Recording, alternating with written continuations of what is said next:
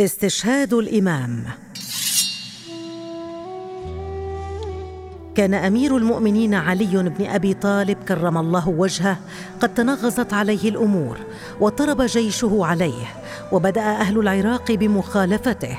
كما تطور الأمر في بلاد الشام وزعموا أن الولاية والإمرة لمعاوية. فكان كلما زادت قوة أهل الشام ضعف جأش أهل العراق. فكانت هذه الفترة كثيرة الفتن والمحن على الإمام علي عليه السلام.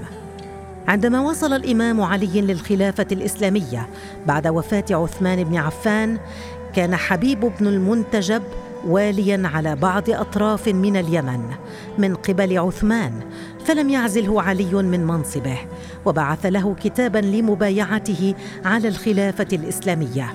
وقال له أن يرسل عشرة أشخاص من اليمن على أن يكونوا أهل ثقه ولهم رأي صائب للتشاور.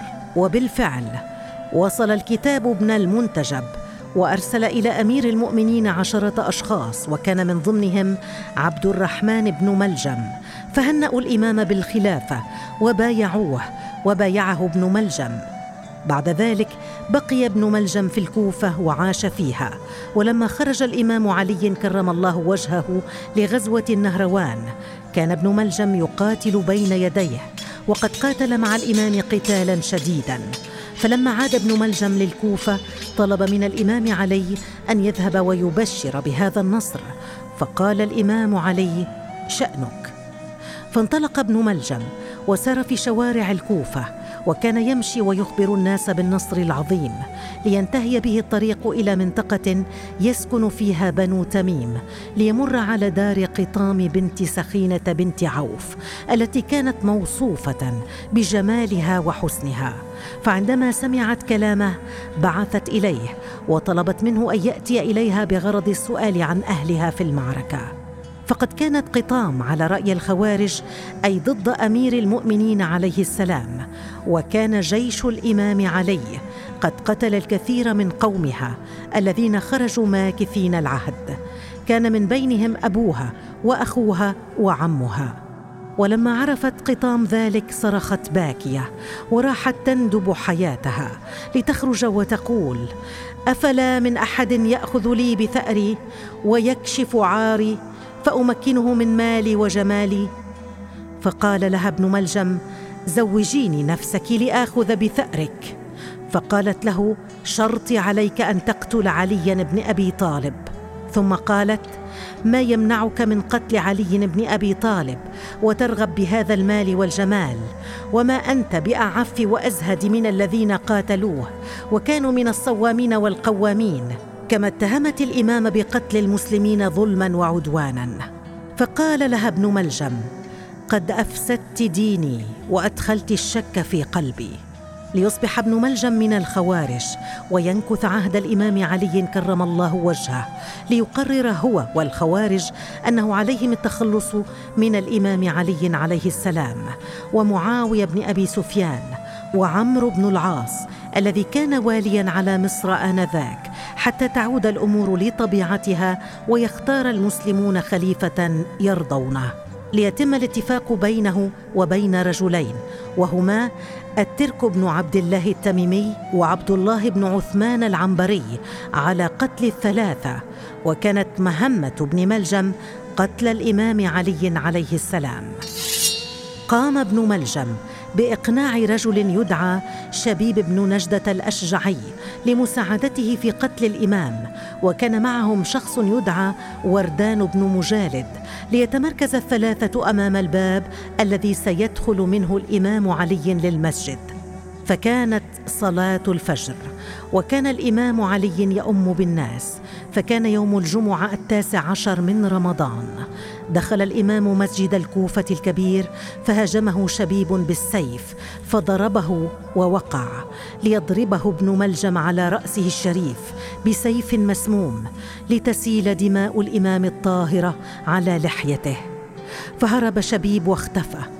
وأما وردان فقد تم إلقاء القبض عليه وقتله على يد قريب له يدعى عبد الله بن نجابة. وأما ابن ملجم فقد قبض عليه من قبل الهاشمي المغيرة بن نوفل بن الحارث. بعد أن حمل الإمام ونقل إلى بيته ساق أصحاب الإمام ابن ملجم إلى الإمام علي فقال له الحسن عليه السلام هذا عدو الله وعدوك ابن ملجم قد أمكن الله منه وقد حضر بين يديك. فنظر أمير المؤمنين إليه ورآه مكتف اليدين والسيف ممدود إلى عنقه فقال له يا هذا لقد جئت عظيما وخطبا جسيما. أبئس الإمام كنت لك حتى جزيتني بهذا الجزاء. ثم أشاح بطرفه عليه السلام. إلى ولده الحسن عليه السلام وقال له أرفق يا ولدي بأسيرك وارحمه وأحسن إليه وأشفق عليه. ألا ترى إلى عينيه قد طارتا في أم رأسه وقلبه يرتجف خوفا؟ فقال الحسن عليه السلام يا أباه قد قتلك هذا اللعين الفاجر وأفجعنا فيك وأنت تأمرنا بالرفق به. فرد عليه السلام وقال نعم يا بني نحن أهل بيت لا نزداد على المذنب إلينا إلا كرما وعفوا والرحمة والشفقة من شيمتنا لا من شيمته. بحق عليك أطعمه يا بني مما تأكله واسقه مما تشرب ولا تقيد له قدما ولا تغل له يدا فإن أنا مت فاقتص منه بأن تقتله وتضربه ضربة واحدة. ولا تمثل بالرجل. فإني سمعت جدك رسول الله صلى الله عليه وسلم يقول إياكم والمثلة ولو بالكلب العقور. وإن عشت فأنا أولى بالعفو عنه وأنا أعلم بما أفعل به. وإن عفوت. فنحن أهل بيت لا نزداد على المذنب إلينا إلا عفوا وكرما. تزايد انتشار السم في جسد الإمام الطاهر وبدأ يغمى عليه فأفاق بعد ساعة وقال لأهل بيته أستودعكم الله جميعا. خليفتي عليكم الله وكفى بالله خليفة. وعرق جبينه الشريف وهو يذكر الله كثيرا وبقي يذكر الله وينطق بالشهادتين. ثم توجه نحو القبلة ومد رجليه وأغمض عينيه ويديه وقال أشهد أن لا إله إلا الله وأشهد أن محمدا عبده ورسوله. لتصعد الروح الطاهرة في الحادي والعشرين من رمضان. الموافق للثلاثين من يناير كانون الثاني ستمائة وواحد وستين ميلادية بعد ليلتين من إصابته بضربة ابن ملجم ويتم إعدام ابن ملجم. لتنتهي حياة الإمام علي كرم الله وجهه عن عمر ثلاثة وستين عاما قضاها في الجهاد في سبيل الله وطاعته. وكان رفيق الرسول الكريم عليه الصلاة والسلام.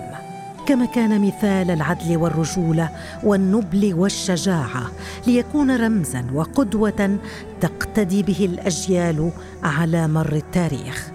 ونرث نحن عنه ما استطعنا من القيم والمبادئ والأخلاق كما ترك لنا الإمام علي كتبا نمشي على نهجها وننهل من علمها حيث نشاء. فنحن إلى اليوم لم نزل نتعلم من أمير المؤمنين علي بن أبي طالب كرم الله وجهه.